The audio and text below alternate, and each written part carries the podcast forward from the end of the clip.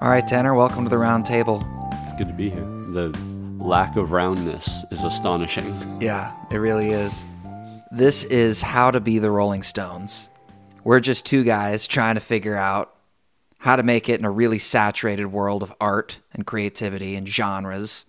And there's a lot to learn, there's a lot to talk about. So, where should we start? You know, I, I mean, I started off just by figuring out, like, learning a bit of the history of the Rolling Stones. Okay. But, uh, The history. I mean, they started pretty young, younger than us, and we're young. yeah, they it they felt kind of like they were getting, like they started, and as soon as they started, they were just off to the races.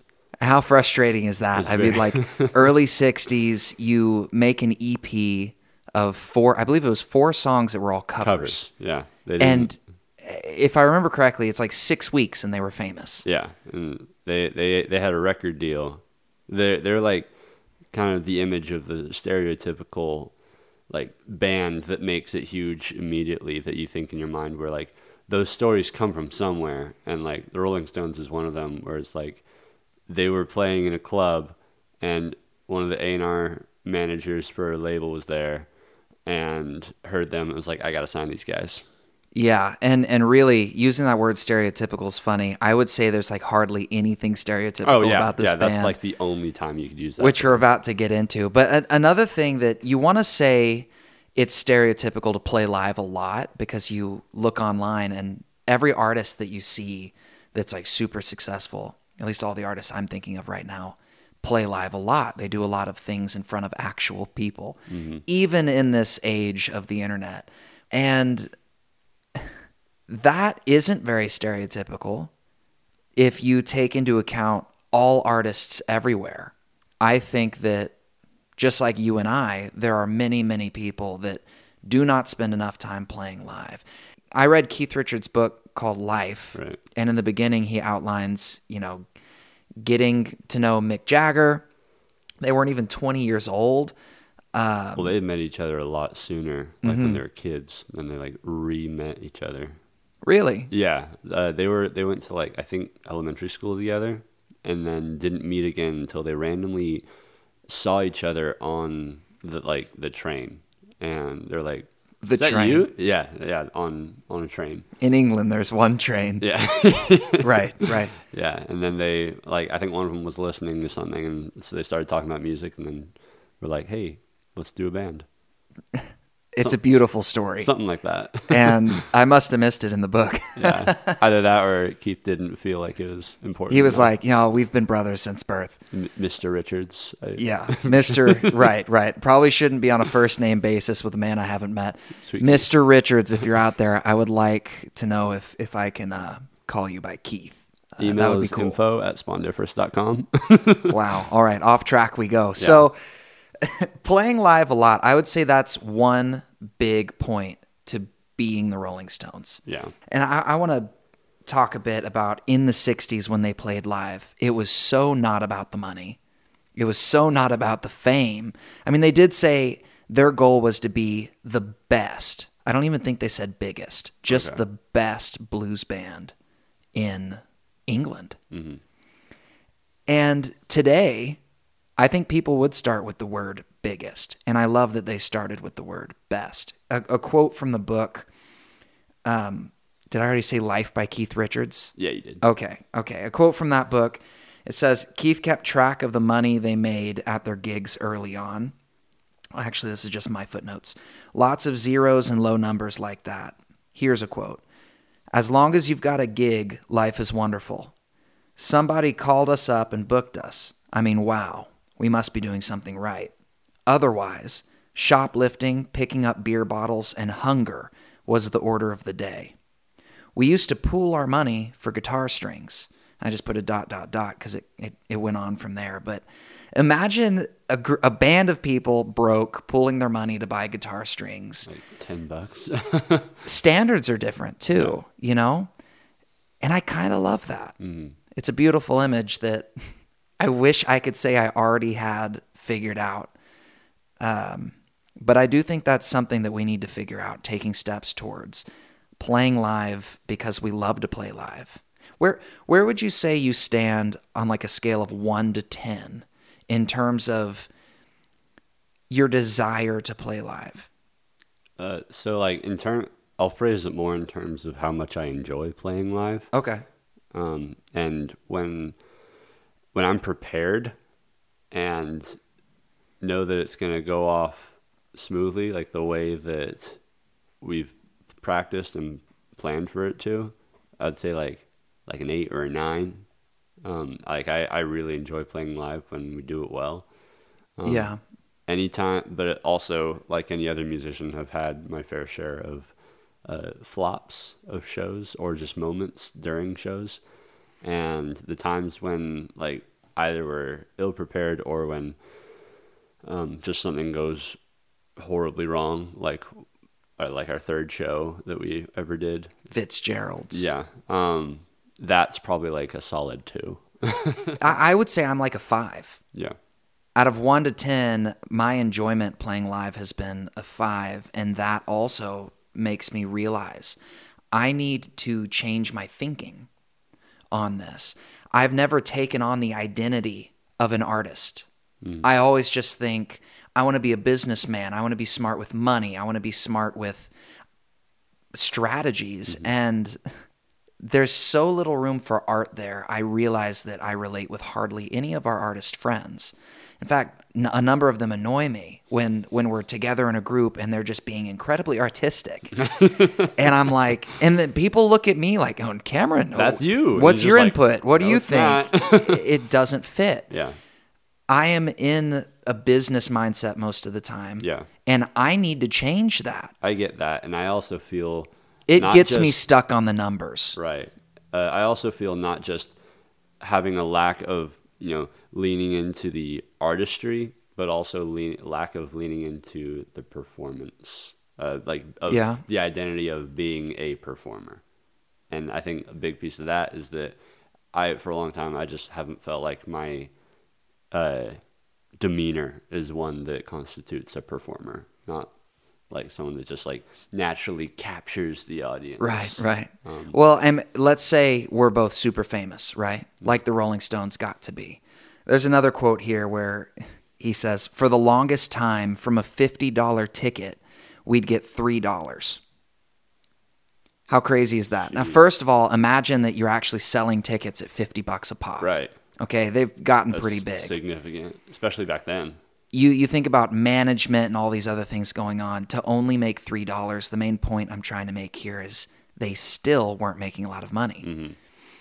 And it's just another thing to if if you think of it the right way i think it's another thing to love. You you need to do art. Just specifically talking to you tanner i'm drilling this into you. We both need to i guess learn to love art a little more. Yeah. I really need to just be speaking to myself here because I know that this is a big problem for me. And he says all the time in his book, it wasn't about money. Yeah. And that's a good thing to relate with. Yeah. And I don't I don't think it's even like necessarily having to just instill in your mind like it's not about money, but also just like there's a natural desire with art, I think, uh, to want it to be acknowledged. Like if you spent like six hours making a cake and it's delicious at the end, then like you're gonna feel good because it's a good cake. But it would feel a lot better if other people would join in with it and eat it with you and tell you like, "Hey, that was a bomb ass cake," and then you just you roll with it. Wow. Powerful. that's good. Ju- ju- just a little little cut. I wasn't prepared to say ass. No, I loved it. Bomb out. ass cake. It's exactly what needed. That's not even a cut. So the the next thing I'd like to talk about is is how they managed to play so many live shows, even at the beginning when they weren't like the biggest band out there. so many drugs. drugs keep you going. and this is At least that was their approach. this is something I would want to fight. Yeah. I would imagine that if you were doing this all the time, you know, the, the way he put it, which I don't have a quote written here, but they showed up and there's another band that like opened for them or played after them or mm-hmm. whatever, and they had the same schedule. He said in the book something like, I knew that they had the same schedule as us, and I couldn't help but wonder how they looked so good. I mean, they looked ready, and mm-hmm. we were all dead tired. And so mm-hmm. we walked up and asked them, and he pulled drugs out of his suit, pocket, whatever clothes he was wearing, jacket pocket. And that was the beginning. You know, take this pill and smoke this thing and drink a little of this, and then you're good to go. Yeah. And I mean, the rest is history, I guess. 50 years of him just being like, I did more cocaine in my life than a than a freaking blue whale could survive off of. Like so many drugs is what that turned into, and I'm Right. amazed that they're still That alive they're today alive. Yeah. Um, because there's a lot of evidence that doing a lot of drugs isn't great. Clarification: Most of them are still alive. That's a good clarification. Yeah, I guess I'm just thinking of Keith. Um, but Keith and Mick, they're both good. Right. They're still kicking. I mean, Mr. Richards and Mr. Jagger. Mr. Jagger. but yeah, I mean, their solution to playing a lot was drugs. And I know that the world is changing a lot right now in how it thinks of drugs. And it's going to continue to change. And I think more and more things are probably going to become normalized. right. Um, but there's something about that that I don't like. I'd, I'd like to be able to just, and I'm not like anti drugs Mm-hmm. by any means, but I'd love to be able to handle that myself. Like, I love the idea of being a disciplined person. Mm-hmm. And I know that if it's how to be the Rolling Stones, this is maybe an alternative answer. You have drugs, and then you have, I guess, going to bed at the right hour, not partying all the time Right. being somebody that is well educated and and takes care of yourself ought to be another solution. the plans their path and sticks to it because like i do the same th- similar thing where it's like i usually even with something as stupid as like coffee i try not to drink it when i'm just dead tired because uh, it's like that it's like making a point to yourself being like i don't need this i'm only drinking it because i like the flavor Man, you're you've got your morning ritual. the ritual is there because the ritual actually helps like like in terms of starting the day but like if i'm if it's like the middle of the day or something like that i'm just like i'm so tired i could like actually use a, a second cup or whatever it may be Yeah. uh, like that's the time when i'm mentally like okay no just like You won't be one of those guys mental that says fortitude I've had six cups of coffee today. Yeah. And they found themselves in the, in this weird like little- situation. little twitch yeah. Their hands are shaking. yeah yeah Yeah. i feel great when coffee is obviously a problem. Yeah.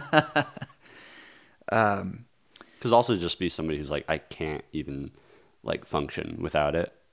right. Was always like, and that can be relayed back to the Stones, where I imagine that was um, a rough thing when they eventually did. I think in the '80s, try to sober up. Yeah, yeah. I don't I don't remember exactly when it was, but um, sobering up or not, I'm pretty sure that it became something that wasn't a moral issue, which would be very controversial for a lot of people. But even when he writes his book, it's kind of funny. You can tell there's a bit of a smirk behind a lot of the times when he when he's writing about the drug use, and it's entertaining. It's a really good book Yeah. When you think about doing a live show, I I think about you and I going with a guitar, piano, setting up, Right. and Nothing crazy. hope to dear heavenly God that we freaking are good and that people people's jaws drop because our lyrics are on point, our music is amazing, and who are these angelic presences in the corner over there? It- without a show, I don't think people are going to be too impressed, and I don't think we have a show right now. Our eh, our songs aren't, you know, if if you were to make a list of the hundred greatest songs of all time, I think it's realistic to say we're not on there. No. We try. Yeah. We really try. You know, 81 songs deep, but how do you make a show more like something that people would go to, I guess really the scale that you'd look at with bands is like a carnival, like a carnival act. You go and you really entertain. It's not all about the music. What's a good first step for us cuz right now it's just music.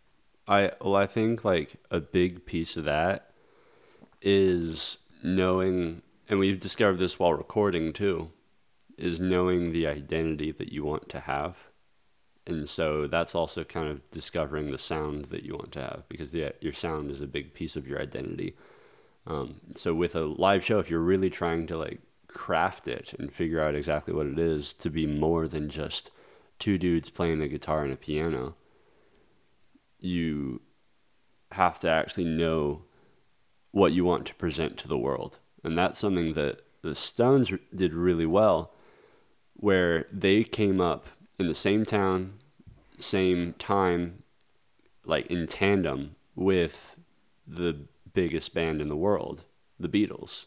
And mm. the entire time they were seen in the light of the Beatles. Like I think you mentioned in the book that they um, people wanted them to be like the Beatles and were trying to push them in that direction. Oh yeah, I didn't hear, but I've been talking about that a lot. I love yeah. that idea. People yeah. just pushing them towards the Beatles. And then they were like, "We're going to be the anti-Beatles. We're going to be the." That's the, the idea I loved. right. They were like, "We're going to be the bad boys to the good boy Beatles that everyone loves and is family friendly and all that sort of stuff."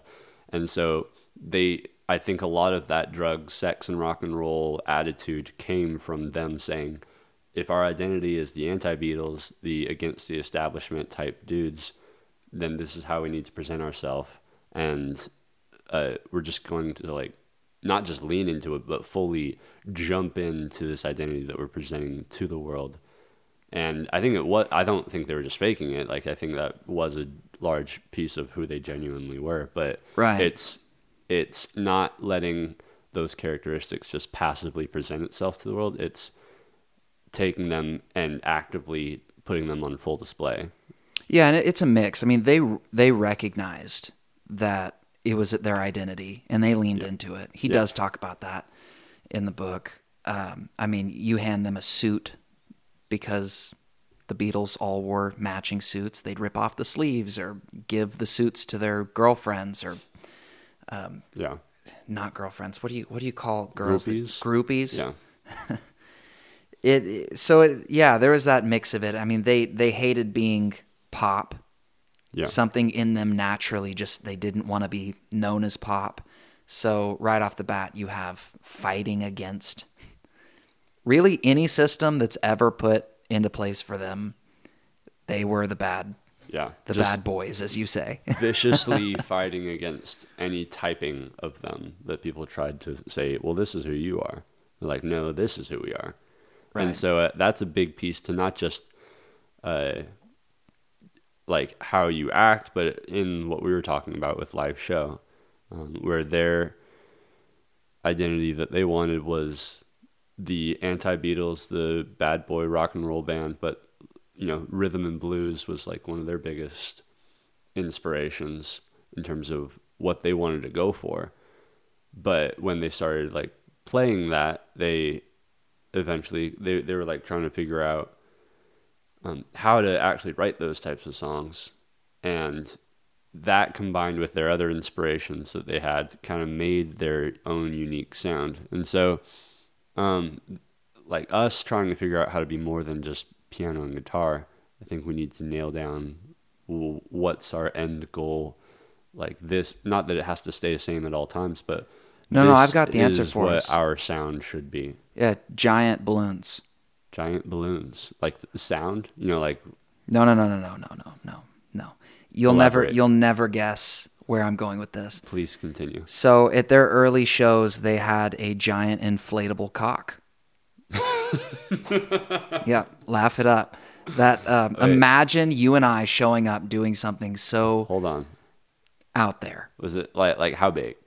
I haven't looked it up. I haven't seen images. If there are images, I bet there are because apparently they did it at a lot of different Probably. shows. And police just loved it, as you could. Yeah, guess. I'm sure they appreciated it. I mean, they would come over to America and do this in the '60s, so there was a lot of love to go around. That is fantastic. I mean, the extent to which you want to put on a good show, what you'll do to put on a good show.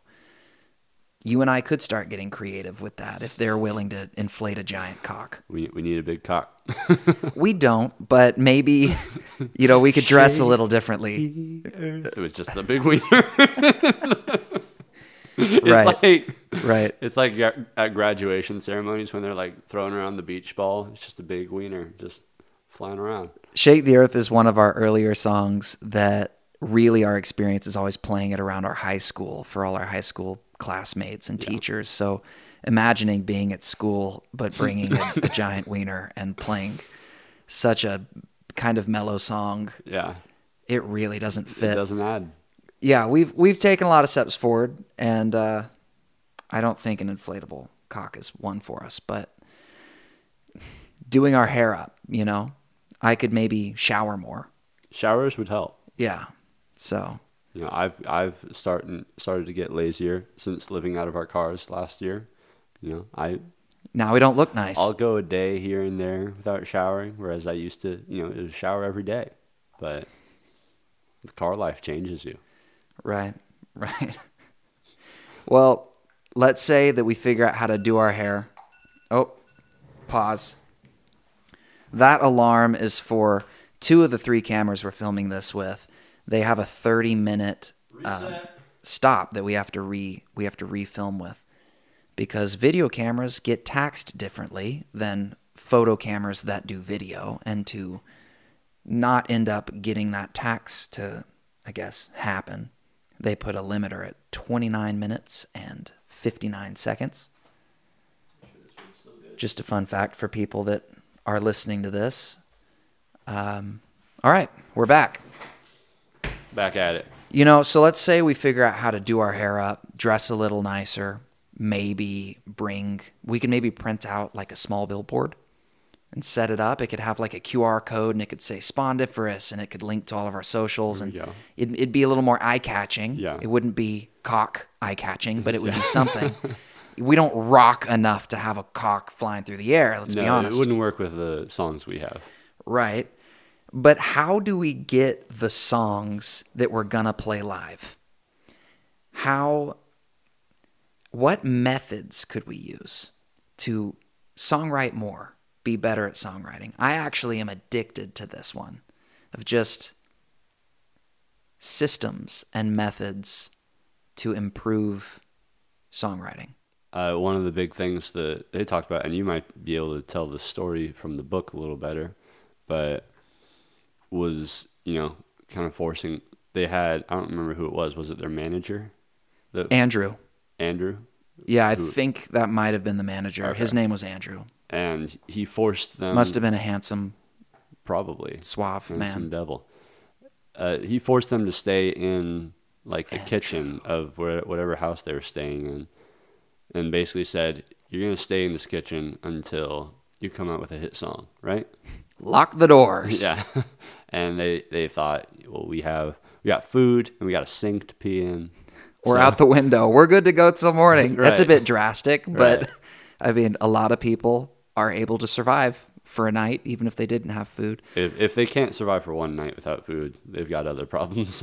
But apparently, Mr. Richards looked over to Mr. Jagger and said, Mick, if we're going to get out of here, we've got to come up with something.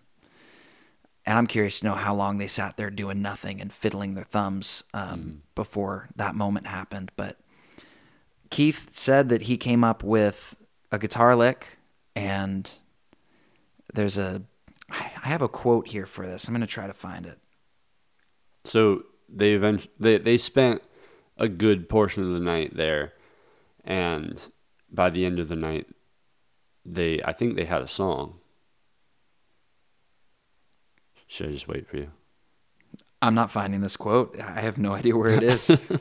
oh, whatever. Yeah, they came out of the kitchen with a song, and I love that idea of forced productivity. I mm. was even impressed when in high school our teacher was like really thoughtful, knowing that you're a songwriter and telling you, "I'm going to give you a an assignment." What what was that assignment again? It was a teacher of ours that we both love that was for like I don't even remember what the class was. It was like our senior class, and basically said to everybody, "You can do a creative project as like your final thing." Right. and okay. he, he it was literally that wide open and so i thought to myself well i mean that kind of opens it up for me to be able to do music as a school project And okay, so what- he didn't say write a song. no it was like what better uh, option or like what better opportunity than that to you know if I have to do school anyway, I might as well make it music. And so I came up with like some people would like write a poem, do a spoken word, or like uh, do a drawing.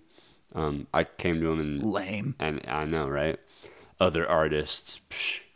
Um, so I came to him and asked if I could just write uh, four songs about what is normal, and uh, very strange prompt that I came up with, but uh, that was one of the things I was fascinated at the time. I didn't know that either. That you came up with the prompt. Yeah, Okay.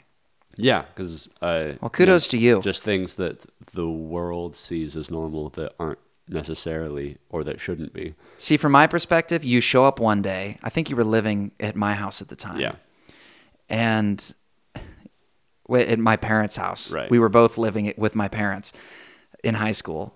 And you walk through the door and you're like, I have four new songs. And what blew my mind most of all is that I really, really liked two of them. Mm-hmm. the other two were so so. no, they were all good, but I really liked two of them. right. And that was the first time I had really thought about okay, you could do prompted writing and Yeah. you could even come up with it yourself. I mean, Yeah. the teacher did nudge you, but to even know, okay, you did come up with the prompt, this is something I think everyone should try. And you kind of glazed over the phrasing of what that is, but like just to rehammer it is like forced productivity is putting yourself in a situation where you have to have something done. And that's what they did when they- when Andrew put them in the kitchen and said you can't come out until you have a Pee in the sink. Just pee in the sink. Yeah. There's another one that I actually came up with yesterday. Um, so I discovered again through the book, I don't know both of these artists. I think this one's called Happy Wolf and Bo Diddley. I do know that one. Heard Bo Diddley. They both wrote songs with one chord, Wow. right? I, that doesn't even make sense to me. I'd have to go listen to them. But imagine those kinds of restraints as a Right. songwriting prompt as well. It's like painting. Try painting with one color, different mm-hmm. shades of that color, Yeah. but one color. That'd be kind of fun. It, Yeah. he said the silence is the canvas. They're showing more of it, and it's beautiful. That's, Hmm. That's great. cool. I like that. Yeah. Because that's another thing that can kind of get overwhelming in the world of music is that there's literally every single avenue and route that you could take when writing a song, when producing the song, uh, and to kind of give yourself some bounds to say, okay, make whatever you're able to make using just these things can help a lot with just eliminating a lot of the fluff and the options, the paralysis of options that you have, basically. Yeah. And if you're someone, you know, through the podcast world listening to this and you do not write your own stuff, like That's I know. I know a, of a lot of artists that would say start doing original stuff. Obviously, it makes sense to start with some sort of covers for songs or trying to recreate other people's paintings or things like that, but to get your your real start, your your real first step forward, I think that it has to do with original sorry, original work. Um, I have another quote here from the book if you don't mind. Continue. So he says, quote, We were very happy as interpreters of the music that we loved. And this was back in the day when they were just doing, you know, a bunch of covers. Right. Already famous. Right, right. Tear rolls down my cheek. um, going back to the quote. We thought we had no reason to step outside, but Andrew was persistent, strictly pressure of business. You've got an incredible thing going here, but without more material and preferably new material, it's over. You've got to find out if you can do that. And if not, then we've got to find some writers. Because you can't just live off cover versions. That quantum leap into making our own material, that took months. Though I found it a lot easier than I expected. This is Keith Richards talking. Right. The famous day when Andrew locked us in the kitchen and said, "Come out with a song." Oh, here's that here's that thing. That did happen. Why Andrew put Mick and me together as songwriters and not Mick and Brian or me and Brian, I don't know. It turned out that Brian couldn't write songs, but Andrew didn't know that then. I guess it's because Mick and I were hanging out together at the time. Andrew put it this way I worked under the assumption that if Mick can write postcards to Chrissie Shrimpton and Keith can play guitar, then they can write songs. We spent the whole night in that goddamn kitchen, and I mean, we're the Rolling Stones, like the Blues Kings. We've got some food, piss out the window or down the sink, it's no big deal. And I said, if we want to get out of here, Mick, we'd better come up with something. We sat there in the kitchen and I started to pick away at these chords. It is the evening of the day. I might have written that. I sit and watch the children play. I certainly wouldn't have come up with that. We had two lines in an interesting chord sequence, and then something else took over somewhere in the process. I don't want to say mystical, but you can't put your finger on it. That's a long quote. It's a lot. So yeah, that's that's Keith. I don't know who Brian is.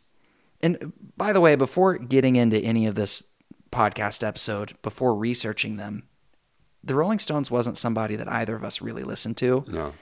I thought that Keith Richards was the drummer. And I just went with it. You're like, Keith Richards, the drummer of Rolling Stones, wrote a book. And I was like, oh, cool. And I was excited. And uh, I was like, it's really odd that the drummer was so involved in the songwriting process. right.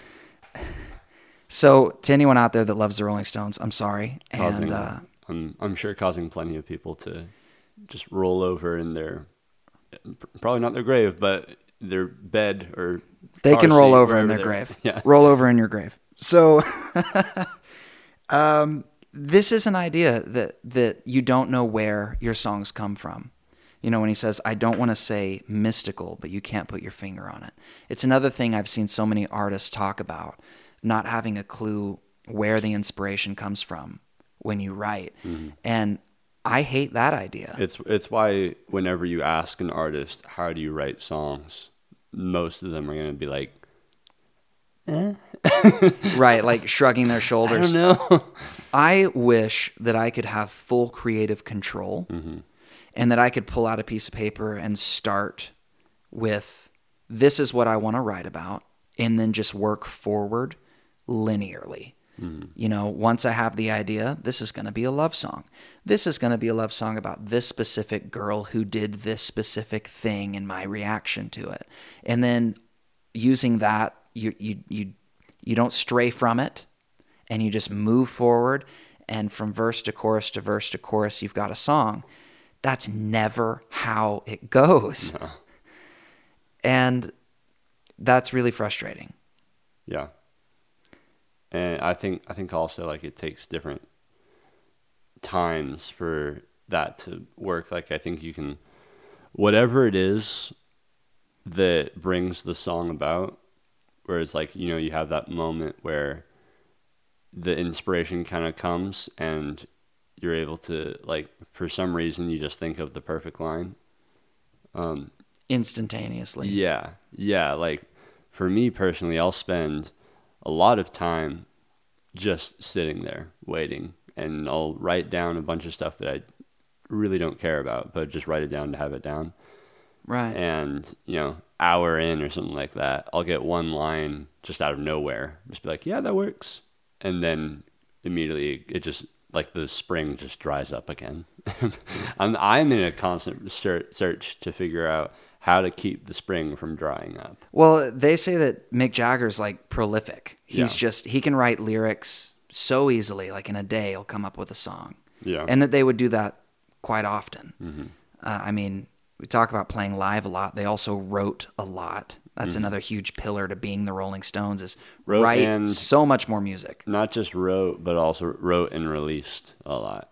Yeah, They, I, I believe they have somewhere around 25 studio albums. you're trying to po- poke and prod at us, saying, "Sure, we've we've written 81 songs, but we hardly release anything." Exactly. They let's see. I got to look this up on Spotify because I won't be able to remember how often they released music.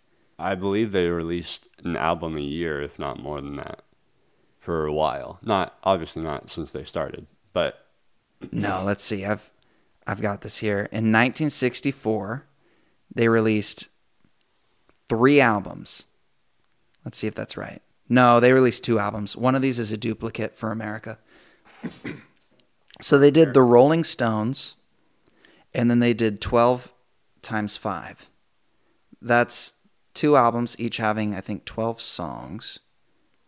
And then in 1965, they released four albums, each having 12 songs. That's absurd. Yeah. They Somebody was like, songs. hey, group of guys, write songs. And then they were like, like okay, here's over 102 years yeah, that we're releasing. yeah, Now, I know that some bands will write 100 songs, pick out the 12 best ones so that their album is, you know, maximum The capacity greatness. right. I don't know if that's what they were doing. For all I know, every single song on the album was every single song that they had written. Right. But either way, it's impressive. Yeah. If you were to set some sort of limitation there, even, I don't know if this would stifle creativity personally. If you were to say, I need to write two songs a month or two songs a week, um, I don't know if that kind of pressure is good or bad. But I think There- for some people it would hurt, some people it would help. I would probably help me because otherwise I'll just spend way too long on the same song. And I see what you're the saying. thing that originally inspired me to write the song will start to dwindle. I actually think it'd be good for everybody. Yeah. people just need to know better systems and structures to write with. If you mm. feel lost when you're writing, what we were talking about earlier about prompted productivity or prompted creativity and, Forced and forced productivity. productivity, Yeah. That's probably what most people need when you really, you know, get to the foundation of it. Mm-hmm. Um, I don't know if they had that, so I don't really know their secret. But when I go back and I listen to those albums, I don't think it's just a, a sign of the times. I think a lot of those songs were not timeless. Yeah. Oh no, yeah. They for sure. weren't was- that great. That's one of the things that I think that it almost feels like back then, and for them maybe it was easier in some ways. Not discrediting them whatsoever, but you know, like they they weren't trying to craft a produced piece of gold necessarily. It was like they had their band, and they would go in and record the band, and then Right. somebody else would mix it, and then they would release it. Maybe that that could be misrepresenting it. I I don't know, but that's kind of how it seemed to me, Just a simpler process. at least for when they started. Um, No, I, I think it was simpler process. definitely a simpler process. He even talks about it being a simpler process. Mm. It's just, I guess it's hard to say whether or not it was really easier back then. right. I mean- maybe it was harder because they had less things to cover up. Well, and with the internet today, we have so many influences that Mm. everybody wants to think it's easy to be creative. But back then, you know, I think they were more unique. Yeah. there were less influences. There were a lot of influences, but you didn't have. You might have had guitar, bass, drums, and vocals. Whereas today, I mean, when you start getting into like digital audio workstations Literally and stuff, everything is an instrument. anything Yeah. can be a, uh, any sound can work in a Yeah. song, and it does get a lot more complicated. So while there's a larger barrier to entry, there's also easier access to knowledge, education, stuff like that. Yeah. Um, two thumbs up to YouTube. And almost, I, I feel like barrier to entry is the wrong phrase because there's a smaller one, it seems. Not even just it seems. I think there is a smaller barrier to entry where they were literally just playing live back then. And then when they got signed, they were able to start touring and releasing music and all that. Whereas now, we haven't even sniffed the label, but we've released Haven't even sniffed it. 18, 19 songs, however many, and have played a couple of shows. Of course, not very many, not enough, but we we've gotten in touch with the people that can uh, release our music and produce our own music, um, where none of that was available to them back then. Right, right. Yeah. I mean, the 60s were different. I still feel that the barrier to entry is kind of really present today. Um, I don't Just know why. Just because it's more I could be wrong. saturated. Yeah, yeah. It it just feels like there are tens of thousands of artists trying today, and I can't verify this because I haven't looked it up or anything. But I wonder in the '60s how many different original bands were there? Who all was actually trying to like make it? Did they make it because they were one of 15 at the time in England that were doing stuff they were doing? Or were there thousands? Right. I personally would doubt that there were thousands, but I wouldn't Who think knows? so. because today it seems that there are well over tens of thousands trying to. I mean, we're living in Texas. I'd imagine there's well over 10,000 bands trying to make it in Texas. Probably. It's, it's, it seems like there's a barrier to entry for sure. and and to the people that do think that there's a level of randomness to it there there is but i don't think you should ever default to thinking that they got where they got by chance because there's the entire idea of saying there is a little bit of luck to people who make it huge but the people that make it there are are usually in that position because they've put themselves in the position to be ready for when that luck comes around. And so for example with them getting found by the A&R manager by of the label that probably wouldn't have happened if they played uh, one show a week maybe it would have but th- if they were out multiple days a week playing multiple shows a day just the odds of one of those crazy things happening you're driving those odds up and so putting yourself in the position to not just get better and do things on your own but also putting yourself in the position to come across those freak instances that catapult yourself forward Yeah, that's a, that's a good point. And that, that takes me to the next little factoid here. Uh, branching out, listening to a lot of different artists. I think one way that they put themselves in a better position to be successful is how they studied well. I mean, I, in the book, he talks about it says Mick and Keith would go record hunting together. I mean, imagine you and I just thinking we're going to go to a bunch of different record shops. We're going to buy all the new music every week. We're going to keep buying new music as it comes out. First of all, that's another thing that makes me think there had to have been less music being released because think, yeah. you just can't keep up today. yeah Um, But you also narrow it down to the genre you're looking for. They knew they wanted to be a blues band. They listened all the time. They all the time to what they wanted to be. So it'd be like you and I, we want to be a blues band and we constantly listen to blues. It was a horrible example and didn't add anything to what I was saying, but we've never really done that. We kind of have our own tastes and we like a lot of the same bands, but there's certainly things that you like that I don't. I've Um, I've done that to to scale like reverse though, where there have been songs that I've been in the middle of writing, and when I got it's like one of the songs that I wrote back in the day, I was heavily inspired by like one of James Bay's albums, like his first one, and it was like right at the time that I was inspired by that album was when I started writing this song. And so I just put in my head the like one of those self limitations. I cannot I will not allow myself to listen to anything except for this album until the song is done. And the song took a month to to do. Wow. And it turned out like one of if not my favorite song I've ever written. And so by excluding all other bands from your ears, you actually think that helped you kind of make your song into what it needed to be. Yeah, because it, it it was taking. That was one of the ways that I learned how to to reference what I was talking about earlier to keep the spring from drying up, where the album itself inspired the crap out of me, and I didn't want to move on from it until I had done something with it, and so I just didn't. So you don't want the spring to be dry and you want all of your crap to be inspired out of you. You understand? There's another quote here from the book. It it goes like this. we called ourselves prepare for a band name that is not the Rolling Stones. oh, I know. Little Boy Blue and the Blue Boys. Wait, what? That's not what I had written down. What did you have written down? Blues Incorporated.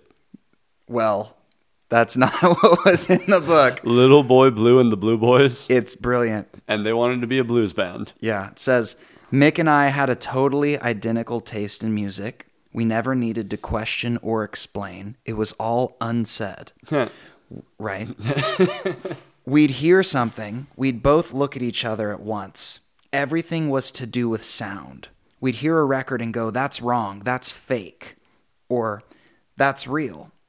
It was either that's the shit or that isn't the shit. No matter what kind of music you were talking about. I really liked some pop music, if it was the shit, but there was a definite line about what the shit was and what wasn't the shit. Very strict. First off, I think of Mick and me. I think to Mick and me, it was like, we've got to learn more. There's more out there. Because then we'd branched out to rhythm and blues, and we loved the pop records. But the minute we went on stage trying to do a pop song, it was like, go to the broom closet. In early shows, they did a lot of covers. The quote actually ended. So I wrote here as a footnote in early shows, they did a lot of covers because whenever they tried to do pop songs, they weren't their own. They're talking about covers that they did on all Yeah. of these. Yeah.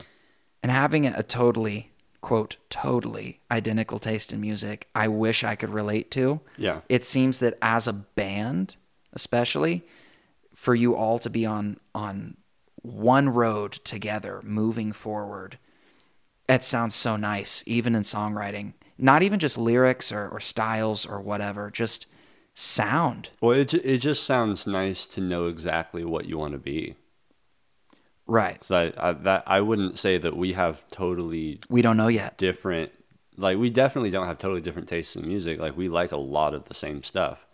Um, we have some differences, but our confusion a lot of times comes in not knowing what sound we actually want to have because we like we mentioned it earlier we both acknowledge that we want to be more than just the next you know acoustic and piano guys down down the road Yeah, heck no. That's no. we want more than that, but then like we fiddled with doing rock sounds uh like lightly while like while recording songs and been like that's not exactly the route that it feels like we want to be in.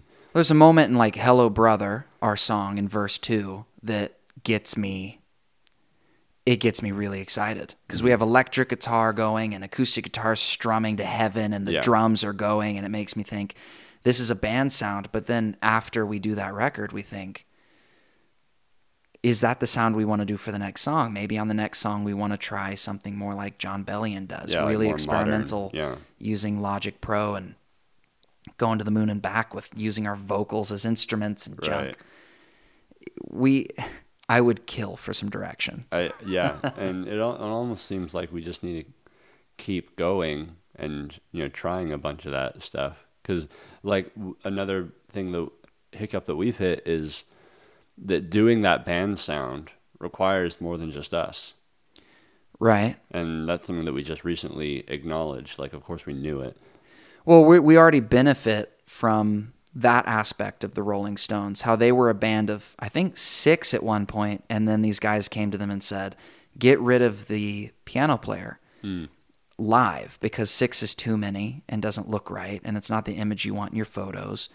So they told their sixth member, you can still be on our records. You can drive us to our gigs. Actually, I think he was such a cool guy. He totally got it. And he was like, I want to drive you to your gigs. And, and he stayed a part of the band, but he wasn't in the photographs. And I think he was on the record credits and whatnot. wow But us being a band of two right now, even though it's not five people, it's far less to deal with.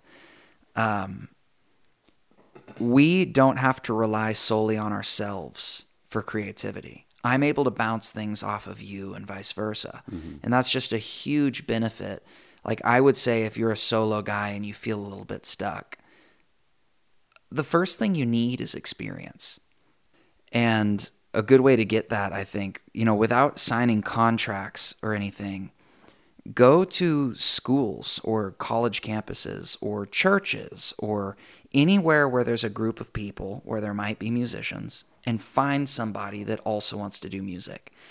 don't think to yourself that they have to run the marathon with you and that 30 years from now y'all are going to be the duo, you know, still going at it. Just think, okay, in the next 12 months, what if me and this guy write 20 songs together? That's going to be a leap forward. That's way more than, you know, taking your first 2 to 3 steps. Mm-hmm. And because you didn't sign anything and y'all aren't making money together anyway, you should be able to have an open conversation with them even up front, saying, I don't know what the next five years looks like for me. Um, I don't even know if that's how most people's brains work. I guess that's how mine works. Just always thinking five, you know, five year steps. Right. Uh, planning, planning, planning. But you you could be an open communicator to them, letting them know I'm not trying to form a band. I'm trying to just collaborate. If they're really gung ho about being an artist, maybe the both of you end up on peaceful terms, separating and being your own artists, you know, down the road, and maybe they end up being five times bigger than you. But, so fight yeah. hard. yeah. and also, ideally, there's someone who is a bit different than you, who knows different things than you, and you guys can kind of teach each other. Yeah, and I realized fight was a weird word for me to use back then. I think what I was referring to was like fighting your own procrastination or fighting you know the world at large when it comes to having to get known. I think what I really meant to say was work hard. Right. Um, but having a duo doesn't need to be a committed thing. That's a good note. That way you don't hold yourself back from going and yeah. collaborating with people. Yeah. Um, even long term collaborating, you know, a lot. Yeah. Over twelve months. I mean, you've even gone and written stuff without me that's with other random people just for sake of you know expanding your songwriting your different things i'm personally not the I, i'm not i don't have a whole lot of fun co-writing and so i've mainly just written stuff by myself but co-writing is tricky i'm not a big fan of it either yet yeah. that's because i still have a lot to learn regarding actual song structure right. like writing a sophisticated strong song yeah I've spent most of my time writing songs willy nilly and no structure is in mind at all.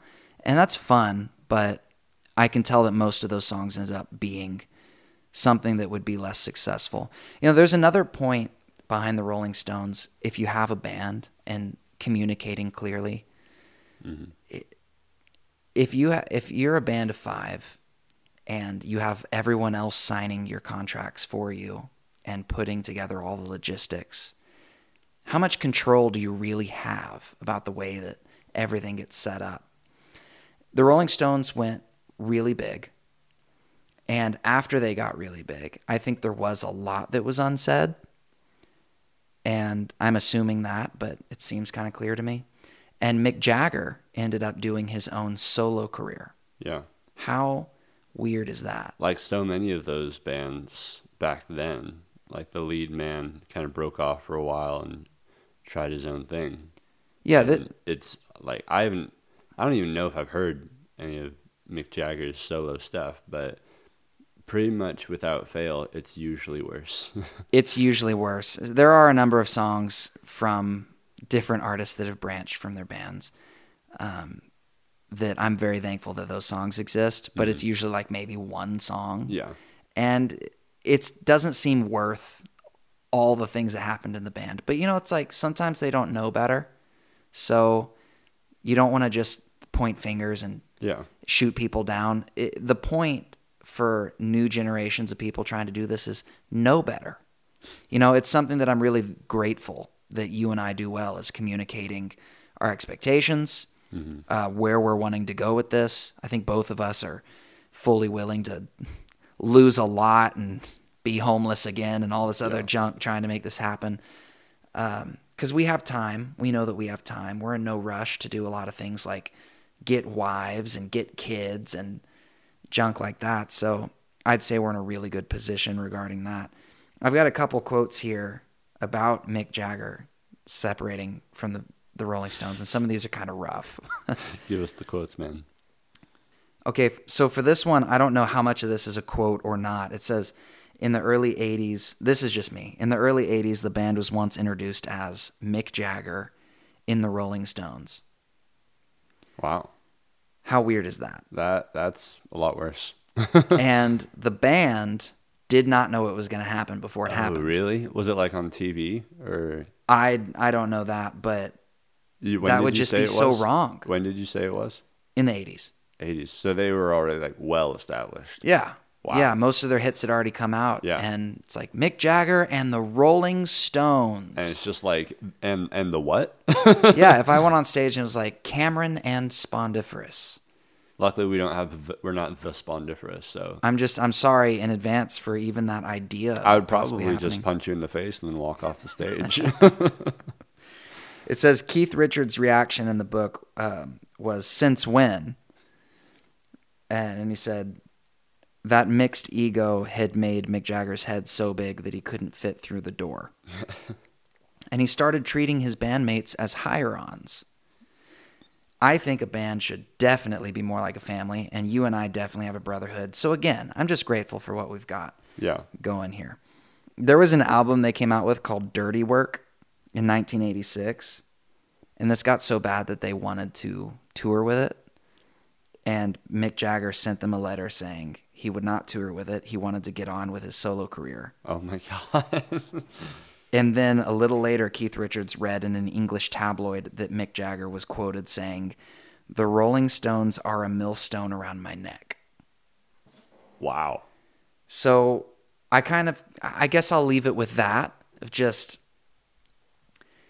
being in a band without proper communication can go south, Yeah. go really south. Uh, I mean, band just being like any other relationship, just you know, be a decent human being, and then talk about issues when they come up. Well, it's a partnership. And as you learn more about how to partner with other people, long term or short term, th- this is something that anyone needs to learn about. Yeah. So, all in all, kudos to us. Are we the Rolling Stones? No, Definitely not. no, Nowhere near enough cocaine. no, nowhere near enough. That's right. Um, nowhere, nowhere near enough hits as well, Uh, proven yeah. hits. Maybe we've written a dozen hits, but because we haven't figured like out how to, to think release we them have yet, one, wouldn't you? you would, you would. The funny thing is, if you could look at the map of the last sixty years and just think, if if this song of ours was released in this year, would it have been a hit? right. Well, because there's so much more than just like was it released in that year too. Hmm. Well, things going on at the time in the world or where you're located in the world. In 2020, it always seems to me like you're releasing music into the sea of The void. algorithms. Yeah. Yeah. algorithms that seem to say, if you're new here, I have no reason to promote you because there are tens of thousands of new channels of new uh, profiles every day or every week. You're just one of those tens of thousands. So, first of all, until you prove that you can post content regularly for however many weeks or months, I'm not going to notice you. And that's a pretty, pretty mean, pretty brutal algorithm. makes sense for the algorithm to do. It makes sense. I mean, somebody has to program the algorithm to do that, and Yeah. so it makes sense. Like, why would Spotify or Apple Music program the algorithm to play something that isn't naturally just getting plays? Yeah, and then from there you have to understand all these other things that make your stuff successful. We've got a long road ahead of us, but Yeah. I'm excited for the future. Yeah. I'm excited for all the cocaine that um, That isn't going to be done, probably. Always put that caveat. all the there. passed up cocaine. Yeah, I- I'm excited for the time when I meet the man with the jacket and the drugs in the jacket, and he says, "Hey, man, this is the stuff." And I don't know what you know exactly I'll say. I, I just can't wait to look him in the eyes and just see Just- what I see. Single tear. I was Yeah. waiting for this. Well- then he's probably gonna get scared and leave. Right, right. Well, that was how to be the Rolling Stones. I don't know if we answered it, but we we answered something. I think that a lot of these prompts are helpful, Uh, oh yeah, for sure. and there's a ton that we need to start implementing. Yeah, Lots of work that we need to do. yeah. I'd say our biggest takeaway for this would probably be playing live more. It's a good first step. Yeah. It's funny. We kind of outlined like our six next steps. Yeah, just by outlining stuff they did. Oh man. This is going to be good. Looking at all, there, there might be some overlap. We need to figure out ways to come at it from different points. How can we I be think a lot of such- a lot of these bands are probably going to have a lot of similarities, which will be cool to see which ones those are. Right. But we're such beginners after five or six years of this. I feel like by now we should have like at least been playing live more regularly. Yeah, You know what? We've taken strides here and there. This month we've got to play live twice. Let's make it happen. We've got one on the books already. we did. It just happened out of thin air. Yeah, Now we got to book a second one. handed to us on a silver platter. All right. All right. Well, Tanner, I will see you for the next episode whenever we do that because we haven't decided how often we're going to do these. La- last question though. Okay. Rolling Stones Yeah. favorite song by the Rolling Stones. Hmm. No, okay. That's actually really easy. I've always loved Gimme Shelter. That's a good one. What's yours? I, I gotta roll with can't always get what you want because it's it it's just the right vibes. That's a good. The thing they do, I don't know if it's in Oregon or what, but Yeah, it's an organ. The. Yeah, it's I- so I good. just- I That just feel like- so good. even even when it's just broken down, and it's just him and the guitar at the beginning, and then eventually everything comes in. But it just I feel like I'm there, just cruising along on a nice, cool but summer evening, Okay. and I've got some like my my grandpa's like yellow aviator shades on, Interesting detail. and I've got I've got my honey at my side. Wow. so this is in the future. You know, we're, we're cruising along, drinking. Uh, well, I don't even know what we'd be drinking, like a like a brisk tea. Wow. Summer brisk. We're like we're cruising along like a highway that's on the side of a cliff with the ocean on the other side. And Okay. Just listening to that, you know, Mm-hmm. it just feels right. That's how I feel when I when I hear you can't always get what you want. Well, I'm happy And then I you. think you can't always get what you want. Which is that? Which is that image? Precisely. It's the it is the carrot in front of me that I'm striving for. All right. Well, that's a wrap. Thanks, Tanner.